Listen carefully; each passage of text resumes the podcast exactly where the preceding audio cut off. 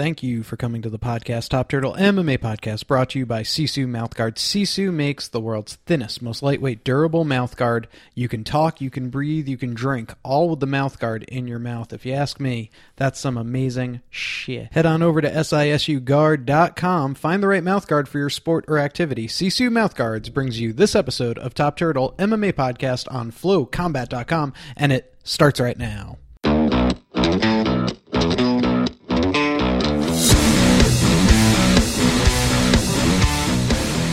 Are rolling. I am David Tremonti, joined by my co-host Daniel Gumby Vreeland, Top Turtle MMA podcast on FlowCombat.com. We, of course, are available on the mothership Flow Combat, also TuneIn, Stitcher, SoundCloud, iTunes, to name a few. Really, wherever a podcast can be streamed. Gumby, one of the things we pride ourselves on is getting right into it. And after a three-week UFC lull, after all the Conor versus Floyd hype, the UFC presented us with Fight Night Rotterdam. What were your big takeaways? Uh, the big takeaway for me seems to be the influx of Russians. Uh, I mean, like, not that we haven't had like a ton of Russian dudes in MMA, but like all of a sudden now we have a heavyweight contender, and I'm going to say the word contender after even after just beating Stefan Struve. I mean, Volkov is legit like a top eight guy, maybe even higher, maybe top six guy in the UFC heavyweight division He's right now. He's three and zero in the UFC now, right? Yeah, um, yeah, I want to say he's three and zero. He beat Tim Johnson. Now he's beat Stefan Struve, and I want to say, is there one more in there? The intern's looking it up. All right, the intern's on it, but yeah, I, I think a win over Stefan Struve and in the fashion that he did it makes him legit. And on top of that, he did what we've kind of been waiting for from a Russian fighter after a win too, to say that it's time to bring fights to Russia. Uh, you know, it's something Khabib has barely ever even said, and Khabib has a platform to say that kind of stuff. So it, it, he like really, really for me, and it sounds silly to say it this way, put Russia on the map again. Uh, so he is 3 0 in the UFC. I believe he's Nikolai Volkoff, the WWE wrestler's son. Just kidding. uh, but, you know, the K- the TKO very impressive after a split decision over Timothy Johnson, which isn't going to shake up the world, and then a decision over Roy Nelson, obviously Yep. very tough to uh, beat. I think that's the, the last fight that uh, Roy Nelson had in the UFC, and now he's with Bellator. But the bottom line, I agree with you. I mean, listen, the UFC heavyweight division is the in. So if this guy can be the flag bearer for Russian MMA at the biggest division the UFC has, really the money division, so to speak, where the baddest men on the planet reside, uh, yeah, it's interesting. Yeah, and and I think too, you know, you you talked about the heavyweight division division being thin, and typically you have to fight a bunch of unranked guys, right? Because uh, it's so thin that you can't just fight all the top guys. He, all three of the guys he's fought so far have been ranked in the top ten or fifteen. Yeah, yeah. I mean, I, I mean, they're not world beaters. You're right, but like you know, I and I can tell from the tone of your voice, but he's still beat three top ranked guys. Why was this card in Rotterdam with all the Russians on it? Why wasn't it not in? Uh, I they couldn't have picked a province of Russia or. I mean, I, I think there's still difficulties getting it into Russia. With, I, I mean, obviously there's tensions between the United States and Russia, and, and that's a whole another talk for a whole different kind of podcast. But so I think there's some of that, but also just in general, Stefan Struve's a big deal in in the Netherlands, Mm-hmm. uh, and, and whether or not we see him as a future contender or we He see him isn't. as a as a world beater or what, no. Mm-hmm. matter what we see him as, he's selling tickets over there. Right. Uh, now let's go through this. So Bahadurzada beat Rob Wilkinson via TKO. Mm-hmm. Uh, came back after what, like a year or so off. Mairbek Taisumov, Yeah. Uh, KO'd Felipe Silva with one devastating punch. Khabilov beat Des Green via decision. I like that fight. And then I saw the future of the UFC. Zabit Magomedov beat Mike Santiago. Via I've been waiting for you to say that name. By the way. yeah, I'll just call him Zabit, and that's what people are going to call him. Uh, Mark Henry fighter, Frankie Edgar trains with him, Edson Barbosa trains with him. They've all sung his praises. It was his UFC debut. He got a rear naked choke on Mike Santiago in the second round. Here's what impressed me about him. He is Yair Rodriguez 2.0, and I like him better than Yair at featherweight, and I'll tell you why. One, he's a grappler who does not want to play off his back like Yair does. We know doesn't work in modern day MMA. His takedown defense is incredible, and his kicks are flashy as fuck, just like Yair. comparing the They might be. They might be flashy. yeah, I was gonna say it's almost tough, It- but it's like crazy to say that shit, but they might be flashier. I, I mean, if I could buy stock in a fighter right now, it, I'd put everything on Zabit. I was so impressed with him. Yeah, and and let's just throw this out here. How great would it be to just pair him up with Yair? I'd love it. Oh my god, what a fucking fight that would be! I'd pick Zabit too because again, he's a grappler who doesn't want to play off his back like Yair. It's something that really, and I'm a Jits guy, but it pisses me off about Yair that he's so quick to go to his back. And, and he, he gets complacent there too. It's gets- not that he he when he doesn't find anything for two or two or three rounds, he's still there. and Yair doesn't even have a submission in the UFC, right? For being a Jits heavy guy, he Um, doesn't. I don't think. I, I want to say he has one, or maybe he had one on the Ultimate Fighter. Uh, TKO loss to Frankie Edgar, TKO win over BJ Penn, KO over Andre Fili, and then the rest are just decisions. Yeah, wow. So, yep, no no submissions for a dude who's complacent to play off his back. It's silly. But you're right. So now, you know, back to switch gears to talk about Zabit one more time. Zabit doesn't want to be there.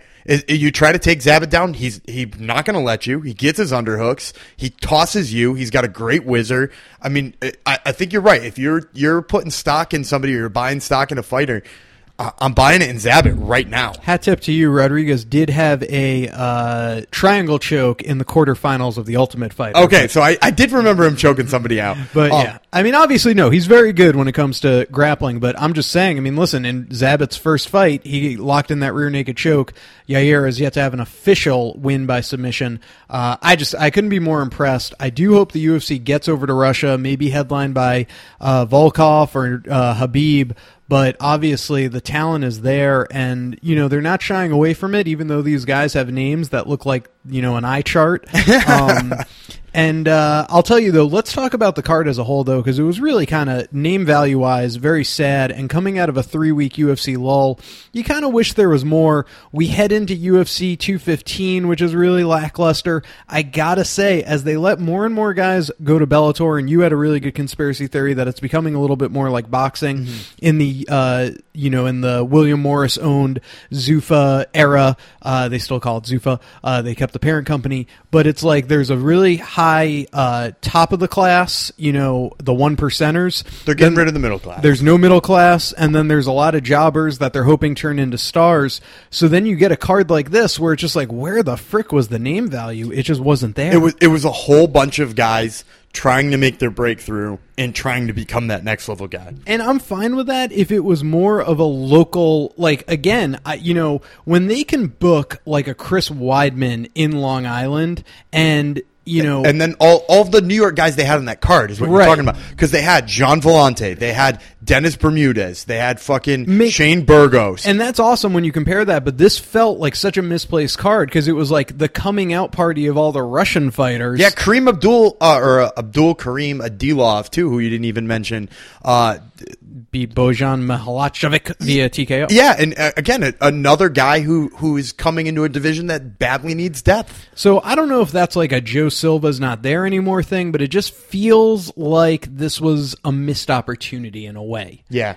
Yeah, and, and and again, it's probably has a lot to do with logistics, but but you probably could have even just put it somewhere closer to Russia than than Rotterdam is. Yeah. So other than that, since we last spoke, Gumby hasn't been a ton of news. You know, Ben Askren's going to be taking his retirement fight against Shinya Aoki here in the fall. It'll be Ben Askren's last fight. I feel like what a waste that we never got to see him in the UFC if that is true. Yeah, I I couldn't agree with you more too. Uh, and it's not like he's not facing decent competition over there.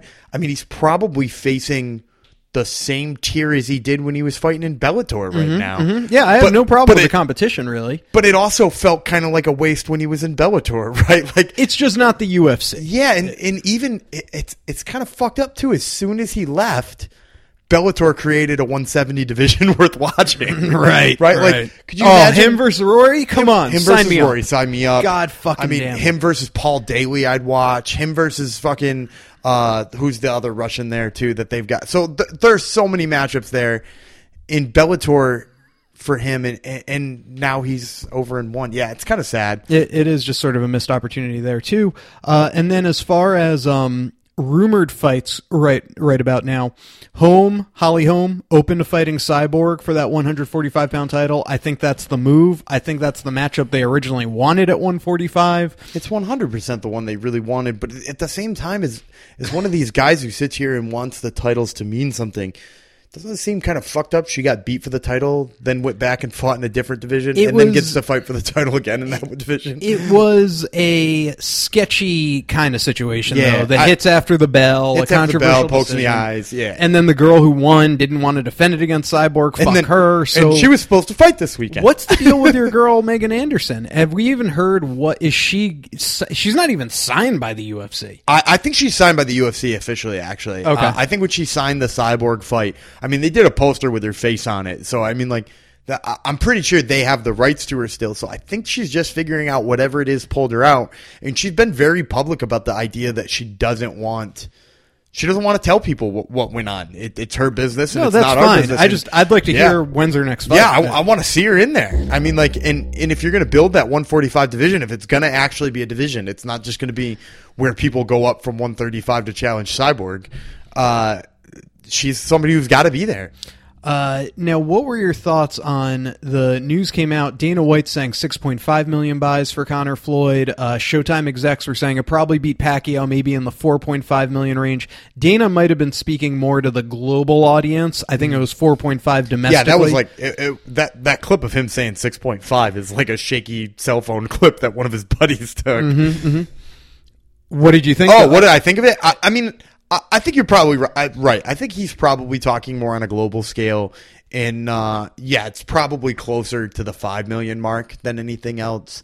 Um, it- I mean, if Showtime's saying four point five, I, I can't imagine Showtime would undersell their numbers, right? Like that, or maybe I'm just so used to Dana White and everybody oversells it. But uh, maybe companies actually do undersell. But I imagine they're probably closer to the truth, seeing as they're not.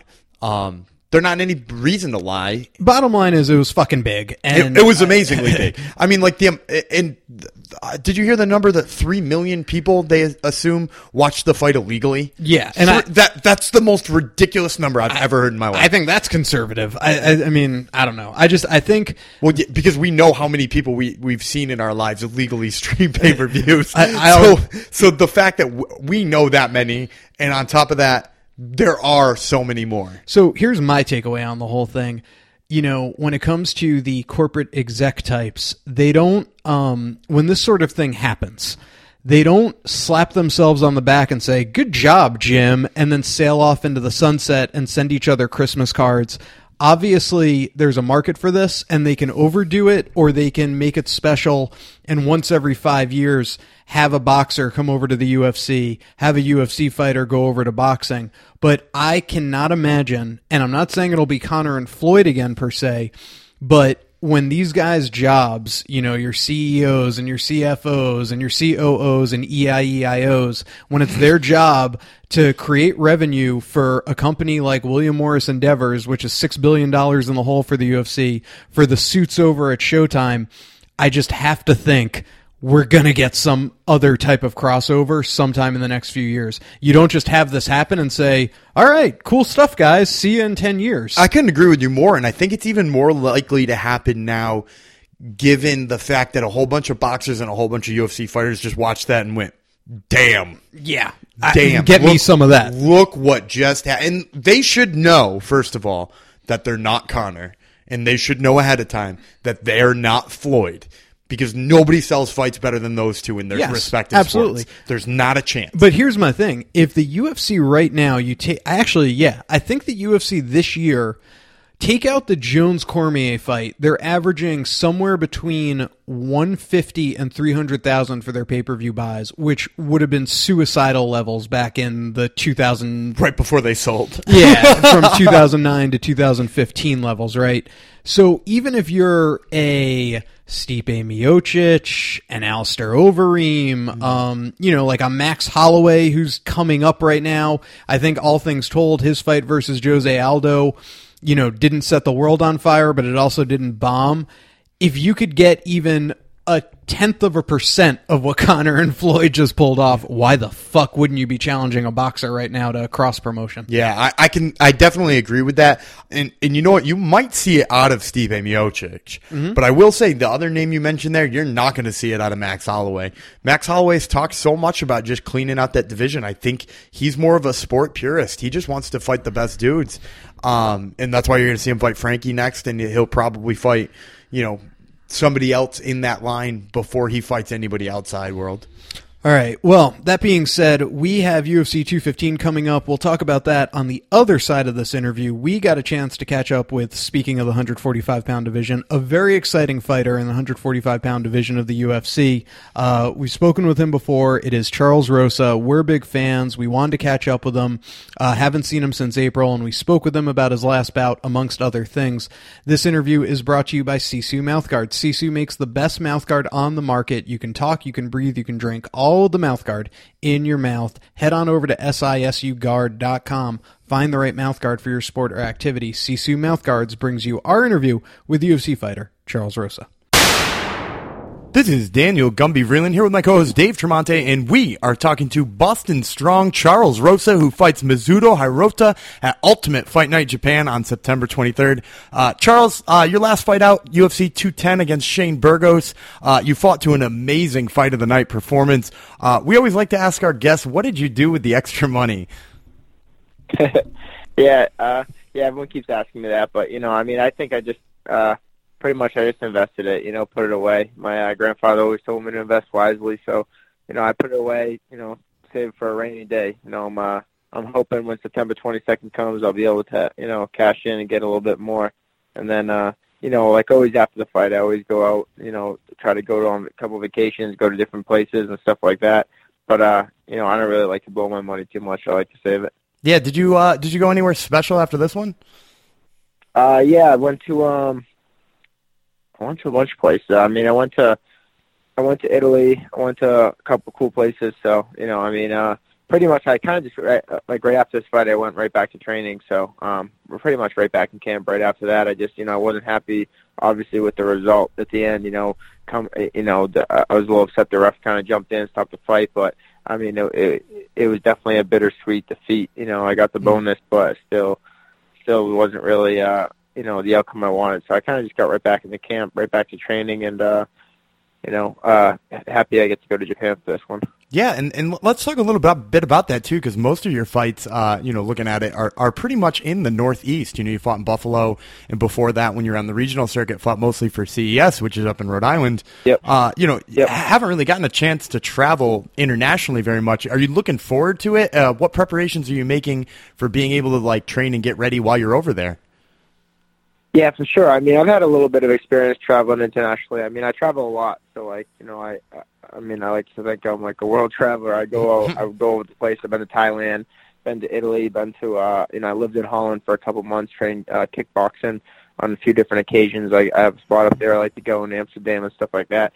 So I, I mean, I've definitely uh, love to travel and stuff like that. So that's why I was really happy when I heard about the the fight in Japan because it's just another you know place that I get to go. I get to kind of do two things. I get to do the two things I love most: traveling and fighting. So, and uh, you know, I mean, there's nothing more I love than going to you know other countries and fighting the best guys from their country. I mean, kind of like ever since I was a kid watching like Bloodsport and all those cool movies and like playing Street Fighter as a kid and video games. Like it's always stuff I thought of as a little kid, and and now it's you know I get to do what I love to do. I live my dream. So, um, but yeah, I definitely um as far as you know worried about you know traveling and stuff like that. I thought. Yeah, Rodriguez in Mexico City with the elevation, and everyone was making a big deal of the elevation and I ended up getting fight of the night over in Mexico City. Um, so you know, I think a lot of this stuff, and then I fought my uh, UFC debut against Dennis Siver, a European fighter, one of the Mhm. greatest Euro- European fighters there is, and I also got fight of the night in that one too. So you know, I think a lot of it's just mental. You know, it, it, it's a lot of it's in your mind. It's just mental. I mean, if you think it's going to affect you, it probably will. And if you can block it out and tough it out, then um, you know, uh, that's kind of the way I think about it. You know, I mean, usually your opponents kind of get to deal with the same thing. I mean, I'm sure my opponent's from Japan, he's a Japanese guy, but he's probably dealing with the same pressures. You know, like I know fighting in Boston, there's a lot of pressure having on your friends, and family. There's a lot of pressure there and stuff like that. So I mean, he's dealing with the same feelings I'm dealing with, and uh, you know, like I said, I just can't wait to right, we can't wait to get in the cage and lock horns and uh, and uh, go to war again. Mm-hmm. And so you you mentioned kind of you know relishing that role of being the outsider. You, have got another nice thing coming along with you too, fighting Hirota. A, a lot of the people you fought against have been very pure strikers. Does it feel good again to to have kind of a guy in front of you who he seemingly he would be willing to grapple with you? Yeah, I mean, I mean, all the guys definitely I fought have all been really good pure strikers. I mean, uh, if you go through the whole list, you know, Dennis Siver, obviously one of the best, yeah. one of the one of the top strikers in the division for you know for for about ten years now. Everyone knows that. You know, he's he's made some spinning kicks and stuff like that, mm-hmm. and then Tony Yair Rodriguez, who everyone knows, you know, one of the best Taekwondo guys in the in the whole UFC. When I fought uh when I fought Sean Soriano, you know, he's also like a K1 kickboxer. He's mm-hmm. fought in Glory and different organizations like that. So, um, and then obviously the last guy, Shane Burgos, who's obviously stand up looks really impressive. He has, you know, super good power and stuff like that. He and he also looked great his last fight, and you know he's undefeated in the UFC and undefeated in his career. So I mean, definitely fought in some of the best strikers, and uh, you know, I think everybody knows when they go in, when when you know they they sign up to fight me that that the game plan isn't is, isn't to go to the ground. You know, I'm a black belt in jiu-jitsu under Ricardo Liborio and Charles McCarthy, and uh, I think everybody knows that's not the game plan. You know, and I mean, I mean, I mean, I feel like I'm probably one of the best jiu-jitsu guys in the division, and uh, but you know, I mean, that's why I've been working on my stand-up so much. You know, I, I work on my stand-up every day. Do boxing. You know, I've been to Holland kickboxing, working. You know, karate. I've trained with Stephen Wonderboy Thompson and stuff like that. And you know, obviously training American Top Team. I get you know some of the best wrestling and grappling in. But yeah, definitely. Uh, you know, I'd love for someone to be able to you know uh, to grapple with me a little bit and get to show off some more of my skills in the UFC for that for sure. Absolutely, and and you know you've kind of you mentioned Liborio and McCarthy. Uh, you know, obviously with Mike Brown and, and, Dean Thomas too behind you there, coming up with game plans. You've got every single thing worked out. Uh, you know, going into this fight, you you seem to be mentioning that you think he's just going to try to stand with you. Do you think that you're going to have to initiate takedowns here to get this to the ground? Yeah, I think so. I mean, I don't think he's gonna. He's gonna. I mean, I've been wrestling every day. I mean, I mean that's part of my schedule is wrestling every day, and you know, I do see that he likes to try to take guys down, but when you watch him fight some of the best guys, like the best uh, jiu-jitsu guys, he fought Rani Yahya and Rodrigo Damm, who are both jiu-jitsu world champions. You know, I don't think he was trying too much to take either one of them down. He was trying to keep it on the feet. So, I mean, I mean, for me, it'll be a blessing if he tries to take me down. I mean, I really hope he does because, you know, that's where I'm strongest and that's where I like to be and that's where I'm most comfortable and I like to shine. But, you know, also if he wants to keep it on the feet, then, I mean, I mean, it's going to be a war and it'll be a good fight. I mean, I know he's tough, so he can take a shot. He's he's definitely able to take some good strikes, but uh, you know, I think I'm just a little bit too fast for him, and you know, a little bit right now. You know, I'm just hitting my peak. I'm just hitting my prime, and uh, you know, everything's kind of clicking together. I'm finally putting all my tools together. I got a little bit of a later start in this sport than most people. You know, I played hockey in, in college until I was 23 years old, so I wasn't training mixed martial arts necessarily. I mean, I was always an athlete, you know, but mm. I wasn't, you know, training in, you know, gyms like that, you know, MMA gyms until I was 23 years old. And, you know, over the last six, seven years, I've been training, you know, obviously mixed martial arts every day, but, mm. and I had some catching up to do, but this is finally the last like, year or two. It really felt like all the pieces are coming together and, you know, I'm still improving. You know, a lot of guys, by the time they're 30 years old, they're not really improving much, but I'm, I'm not one of those type of guys. Every fight I improve you go through each one of the fights. I'm always adding in different strikes and, and uh, different techniques and uh, different coaches and stuff like that. And uh, obviously, training an American top team, you don't stop improving. So I'm excited to show my skills, you yeah. know, and my new skills. Yeah, and we're really excited to see it too. Now, I'm, I'm going to switch topics on you just a little bit here because we know yeah. uh, you graduated uh, with a, a culinary degree and you uh, you're yep. a chef on the side here. So now you, you, talked a little bit about being a world traveler, heading to Amsterdam. Now you're heading to Japan. Uh, when you're doing all of this traveling, especially when they're fighting, you know, you talked about Mexico City, you fought in Sweden. Uh, is, is, it hard yep. to go to these countries and not want to try all of the food there while you're cutting weight? yeah, hundred percent. That's definitely one of the biggest things. But you know, it's it's uh, like like I said. Uh, culinary arts and food and cooking, all that stuff is also one of my other passions. So like when I go there, sometimes I'll just live vicariously through my coach. I'm like, oh, look at that. like, I'll still go to a restaurant and I'll just order something and I'll see what they get, and then I'll just, you know, I definitely, you know, check out the food. You know, like like usually my family comes. You know, actually my mom and dad are flying out, and my girl flying out for this fight. So, uh, they'll be in Japan. So you know, I'll probably still go to a couple dinners, just won't be able to indulge in enjoying mm-hmm. all the amazing cool foods. But uh, like I said, it's also you know I can kind of see the stuff and see what it is, and then obviously I got a day or two after the fight to you know see what I wanted the most and get to try it out. You know, I mean, um, you know, the plan is is obviously is obviously you know I'm going there for business for the fight in Japan, but I definitely, like I said, I'm I'm gonna soak in as much as I can and different foods and stuff like that. Like I always, every time I travel, I always get cool different ideas too from like you know the different cultures of food and stuff like that, and I just kind of add it to my book and into my and you know and just kind of keep it in my little journal and mm-hmm. d- different things that I that I see. So I mean, I'm definitely looking forward to it. Mm-hmm. So the game plan is get another uh, UFC bonus check and use it to head out and grab some Japanese food. that, exactly, exactly. That's the plan. You know, get in there, get the W, get the 50k recharge bonus, and uh, you know, get to eat some Japanese food. You know authentic Japanese food. well, we're really looking forward to it, Charles. Uh, once again, Charles fights Mizuto Hirota at U- uh, UFC Fight Night Japan on September 23rd. Charles, thank you so much for the time, and we're looking forward to watching it.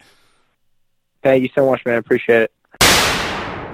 There you have it, Gumby. Charles Rosa. Yeah, and uh, I'm, I'm really excited to see him fight a grappler like we talked about on that interview you know he's he's got pretty much five strikers in five UFC fights, so it'll be excited to see if we get to see that uh, that you know Ricardo Liborio black belt. Absolutely. Um, so it's UFC 215 this weekend, Gumby, and goddamn, does no one know about it? I've seen no commercials for it. They've done no promotion. They've basically just said to themselves, "We give up." Uh, they were going to make their money from Conor versus Floyd, whatever yeah. their cut was. So they don't give a fuck about this card. But some hardcore MMA fans certainly do. There are some good fights on this, despite being a little underwhelmed by the main event. And we will start with the main event. You have Demetrious Johnson going for his 88th win in a row at flyweight, and he'll be taking on Ray Borg, fan favorite of this show. He is on a two fight win streak since losing a unanimous decision loss to Justin Scoggins. He came back and beat Luis Smolka via unanimous decision and beat Jussier Formiga via unanimous, unanimous decision. Two fight win streak, two decisions. This is who we get to fight Demetrious Johnson. What a boring fucking main event. Go. Uh, yeah, I mean, it isn't. It isn't. I mean, like, like you said, I love Ray Borg. Hold on, I'm gonna just cut you off right here. It is and it isn't. Demetrious Johnson's a minus 1250 favorite. Ray Borg is a plus 800 dog. That's your fucking main event. Yeah. Go fuck you, UFC. Continue.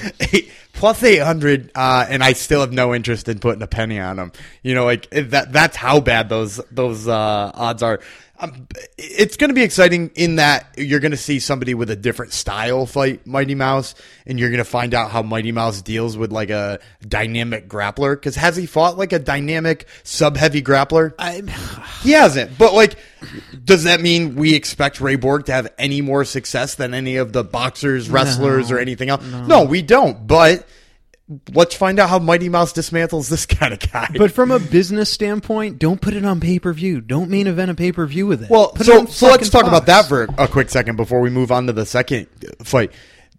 Do you think that maybe the fact that we haven't seen a commercial for this yet, that none of our friends who are not hardcore MMA guys even knew this fight was coming up this weekend?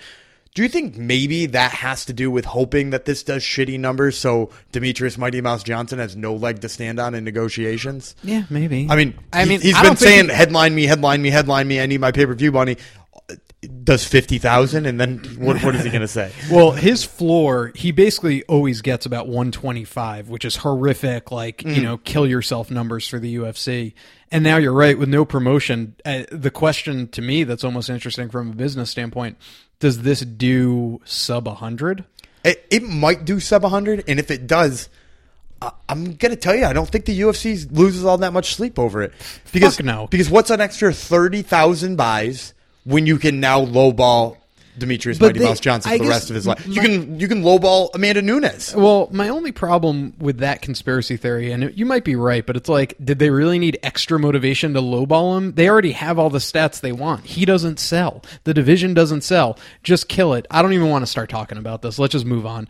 Uh, Amanda Nunes, Valentina Shevchenko, very exciting fight. Should have happened uh, back during International Fight Week. Amanda Nunes had a bad weight cut. They said she was sick. Who knows if that's fake news? Valentina Shevchenko Shevchenko has won two in a row since losing to Amanda Nunes via decision. But here's the interesting part about that. We've spoken about it on the show many times.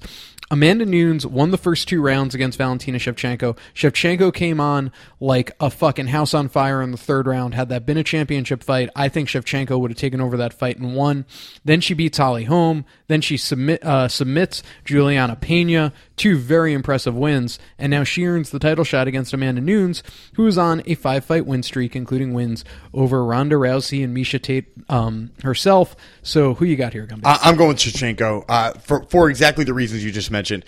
I think that she's got the better stamina and she's too technical to put away for Nunes's big mean fists. You know what I mean? Like she's going to come in throwing haymakers, and Shevchenko cuts better angles than somebody like Miesha Tate. And definitely cuts better angles than somebody like Ronda Rousey. So, like, as long as she keeps herself safe for a round and a half, maybe two full rounds, she's going to win three, four, and five, and she might even win two, in my opinion. Vegas doesn't know what to make of this fight. You could get Nunes as a plus 100 dog, a minus 105 favorite. You get Shevchenko as a minus 120 favorite. Uh, I agree with everything you just said. I'm picking Shevchenko. I don't even like what happened with Nunes and the bad weight cut. That worries me, and I've just been very impressed with Shevchenko, especially the fact that she pulled off an armbar against Julianna Peña, who's a jits heavy girl herself. Uh, very exciting fight kicking off the main card, Gumby. You have uh, Gil Melendez minus 105 against Jeremy Stephens, also minus 115. Uh, I think I like Jeremy Stephens in this one too, uh, only because I don't know what Gil Melendez looks like down at 145. I mean, he's going to be down a weight class. He didn't look, you know, he didn't look small at 55, right? Like he, he, I've never looked at him at 55 and been like, damn, he should lose some weight. It was you look at him at 55 and you're like, oh, he's a big guy already. Now he's a guy at 45. He's going to look sucked down at 45. And on top of that, we don't know you know what kind of you know he's coming off a suspension. We don't know what that's going to do to him either. So Well, he's had a fight since the suspension, but I know what you're saying. has he had one since the suspension? Uh, yeah, I'm almost positive. All right, you pull it up. Um, but regardless, yeah, I, I like Jeremy Stephens in this one. Yeah, he um, came back last year in July and lost a unanimous decision to Edson Barbosa. Oh, okay, no shame in that one, Yeah. and that caused him to move out. All right, yeah, no, I'll still take Jeremy Stephens. I'm with you. Uh, Neil Magny plus 165 dog to Rafael Dos Anjos, a minus 190 favorite at 170. I'm actually kind of surprised. Dos Anjos has the one win at 170, uh, but you know Magny's been a house on fire here the past couple of years. What do you think? I, I'm going to go with RDA here too. I just think the pressure's too much. You think of the way that Neil Magny wins fights, he winds up with a lot of top game and a lot of forward pressure. I, don't think he can out top game or out forward pressure RDA. RDA looks so good at his debut in 170, and, to me, th- this is going to sound weird. The winner of this might be very close to a Tyron Woodley title shot That's crazy to say. because who else? who else? Yeah, the 170 division's a bit of a mess now. Well, I could definitely see. I mean, they're not going to match up Wonder Boy versus Woodley again, but if Masvidal beats Wonder Boy, I could see Masvidal right there for the title. Yeah, okay, so Masvidal would be close, but but in in that sense, I mean, I think RDA's got his foot in the door the same way that Masvidal does. No, I think you're right, and I think they said actually that if um, Maia had dropped out, they would have given it to RDA. Yeah. Yeah. I saw that rumor online too. I didn't follow any of it and figure out if what you know if it was an unsubstantiated rumor. Uh, but hey, I, I believe it. It would have been a fight. So RDA got a unanimous decision victory over Tarec Saffiedine back in June, his 170 pound debut. I'll tell you what, man, I'm actually going with Magny on this. I think he's going to have the reach on Dos Anjos. Oh, definitely. Um, and that's big to me. And I just don't know that I trust Dos Anjos anymore. I feel like I've seen his body fluctuate a lot when it comes to the weight. I don't know. I just, for whatever reason, I don't have like a ton of, uh, a ton of faith in it, but I think Magny, uh, I don't know. I think Magny takes it, so I'm going with Magny. That's about the most exciting stuff on the main card, Gumby. When you look at the rest of the card, undercard on uh, FX, undercard on Fight Pass, give us some fighters or fights to watch out for. Uh, fighter to watch out for, obviously, uh, had him on the show, so we're big fans. Arjan Bhullar, uh, making his UFC debut against Luis Henrique. If you didn't get a chance to catch the episode where we had him on, he's an Olympic wrestler from Canada. Really, really, really tough wrestler, and now he's a 10 and 0 prospect, uh, in the in MMA. So really, really interesting to see where he shakes down in this division, which is pretty light on wrestlers now, uh, given the, the current climate. And the fight I, I really am excited to watch. Rick Glenn, uh, previously of Roufusport, you know, heck of a kickboxer, is going to be fighting Canadian Gavin Tucker. And Gavin Tucker throws some freaking bombs. He won his UFC debut by beating Sam Sicilia. Uh, so I just can't wait to see what he does his second time out. I am so underwhelmed by this card. You have Sara McMann versus Ketlen Vieira, Henry Cejudo versus Wilson Reis. I guess that's an exciting fight at flyweight, but I've already seen Demetrious Johnson murder both of them, right? Yeah, so there, there's not much to be said to that matchup. Uh, so anyway, it is what it is. If you're a hardcore MMA nerd like Gumby is, I'm sure you'll find some stuff to enjoy, and I'm sure I'll enjoy it too. I'm in a very sour mood right now, just because after so much time off from the UFC, underwhelmed by last week, underwhelmed by the main event of UFC 215. Nunes versus Shevchenko definitely gets my motor revving, and I am interested by Magny versus Dos Anjos. So you do have something here. I guess I'm mm. talking myself into it. Mm. That being said, I don't think it's a pay per view worthy card. Okay, I am David Tremonti. He is Daniel Gumby Vreeland, Top Turtle MMA podcast. We'll be back next week.